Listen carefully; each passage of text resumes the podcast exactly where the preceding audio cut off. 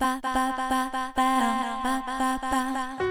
西ゆかりです。シングトラジです、えー、コロナ禍で、うん、あの基本的なところに帰ろうというような記事をよく見かけます、はいはい、あのマスクね、うん、まあ、手洗いうがいはまあ普通に、うん、あの外から帰ってきたらするとして、うん、どうしても外に出ないといけない場合はどうしようかみたいな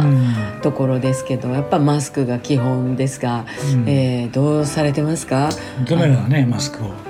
てるのか、ね、あのウレタンのちょっとつるっとした素材の黒とかね、うん、みんなピンクとかいろんなありますけど、うん、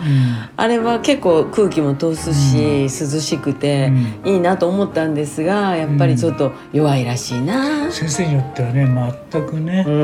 あの予防にならないっていう人もいるしね。そうやねんて。やっぱり不織布のマスクがええねんね、うん、ちょっとこう蛇腹になったりやつで、うん、鼻の上のところワイヤーになってて、うん、ちょっとクッとフィットさせれる感じ、うん、であの心配な人はやっぱりそれと、うん、あの布製というかポリウレタンみたいなやつを、ね、うん、二重でつけるのは、うん、まあ、効果的やそうですね。やっぱり原点に立ち返って、うん、マスクするのは当たり前やねんけれども、うん、まあ、私らも人が少ないところ